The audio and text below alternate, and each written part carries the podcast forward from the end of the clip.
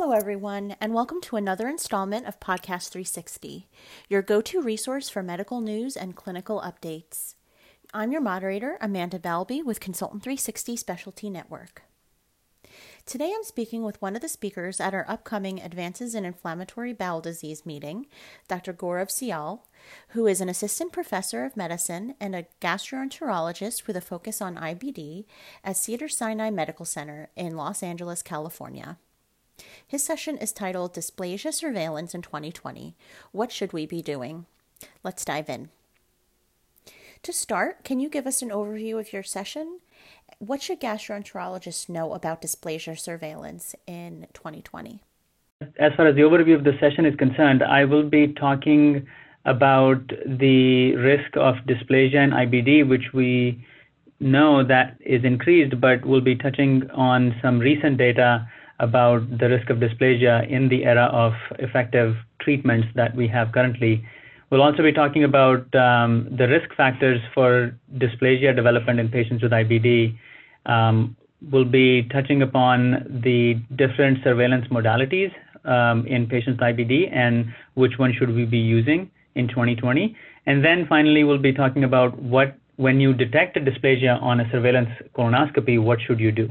Let's go a little bit deeper. So you said um, that you were going to talk about the surveillance modalities. What kind of surveillance modalities do you have, and how do you foresee them being used in 2020? I think in, in 2020, almost everybody is using uh, high definition uh, colonoscopes. So I don't think we need to talk about the standard def um, colonoscopes which were um, used long time ago, and a lot of research used that those to compare the current modalities. So the modalities that I think we practically have at this time are the high definition white light colonoscopy, and then the second one would be high definition white light colonoscopy with the addition of narrowband imaging, which is a proprietary of Olympus and is is commonly used.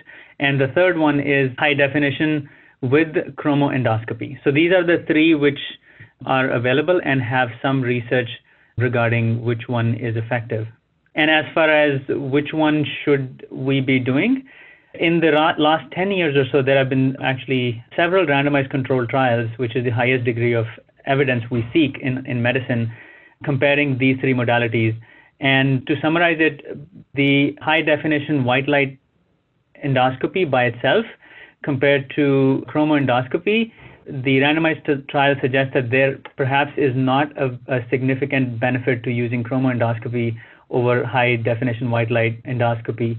Previously, the non randomized studies had suggested that there, there may be benefit in chromoendoscopy over the high definition white light endoscopy, but in the randomized trials, it hasn't panned out.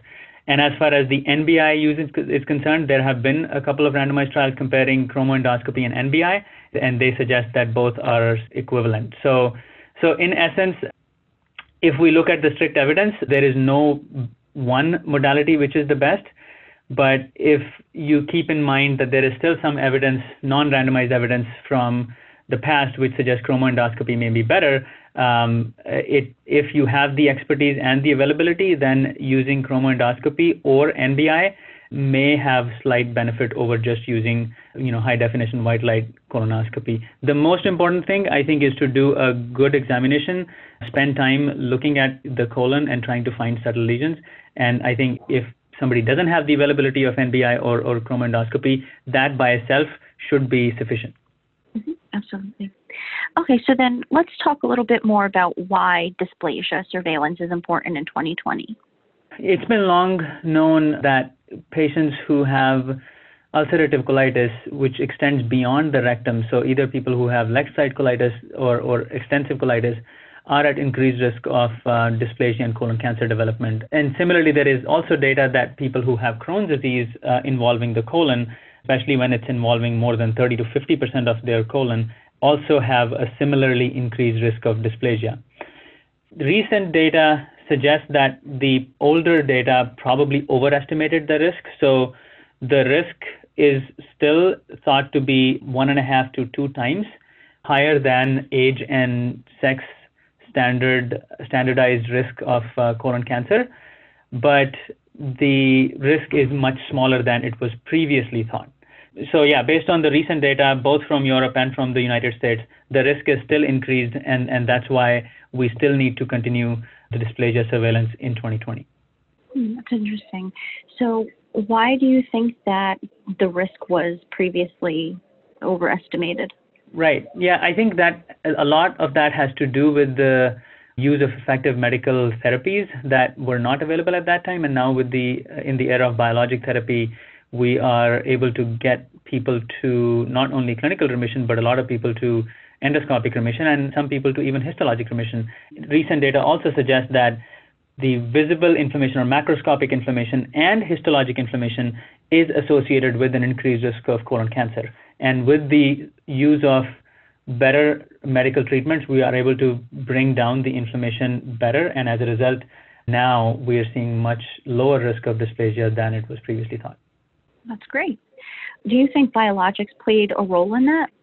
Yeah, I, I, I, definitely think so. You know, there was data previously suggesting that people who were on mesalamines had a lower risk of developing cancer. And then there was a study from France, from the uh, CESAME cohort, which suggested that people who were on thiopurines also had a lower risk of uh, dysplasia development in long term.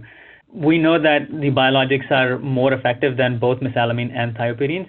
So, so even though there are no direct studies correlating biologics with the recent decrease in the risk of cancer, I, I think that it's it's pretty clear that the effectiveness of biologic has a lot to do with driving down the risk of dysplasia.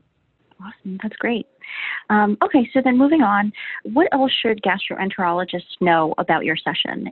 As I initially said, that patients with IBD um, with ulcerative colitis who have disease extending beyond the rectum and with Crohn's disease who have more than 30 to 50% of their colon involved um, should undergo uh, dysplasia surveillance after having the IBD diagnosis for eight years or longer.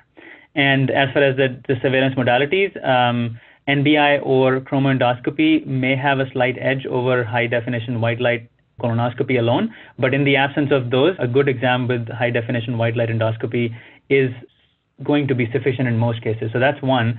The other important thing is that dysplasia surveillance intervals should be individualized based on patients' risk factors. So, so various risk factors for development of dysplasia include uh, the extent of disease. So, pe- people with colitis who have more extensive disease or pancolitis have the highest risk. Those who have active inflammation have a higher risk than those who have quiescent disease. Patients who have PSC appear to be at a pretty high risk. Those who have family history, especially the, with the first degree relative that being diagnosed with colon cancer, have a higher risk. And um, presence of certain anatomical abnormalities like development of strictures or extensive pseudopolyps, these factors do increase the risk of um, colon cancer. And we should keep these factors in mind when we talk to patients about how frequently should we survey um, their colon for dysplasia. Uh, typically recommended interval is between one to three years, but again, it could be one year in patients who have multiple risk factors or have PSC, or it could be three years in patients who have, let's say, le- left-sided disease and and generally have quiescent colitis. So that's the second. The third I already touched upon would be that PSC patients should start the dysplasia surveillance at the time of their IBD diagnosis and subsequently should have annual surveillance colonoscopies.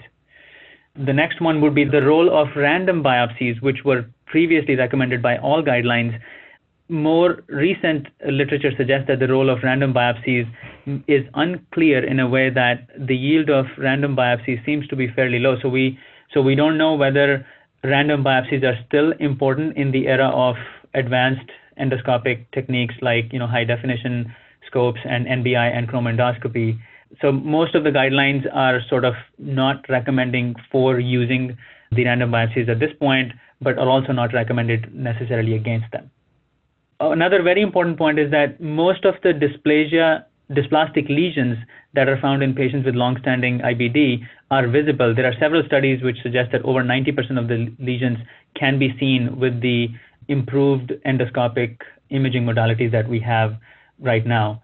And, and perhaps that's why the random biopsies have limited yield, if any.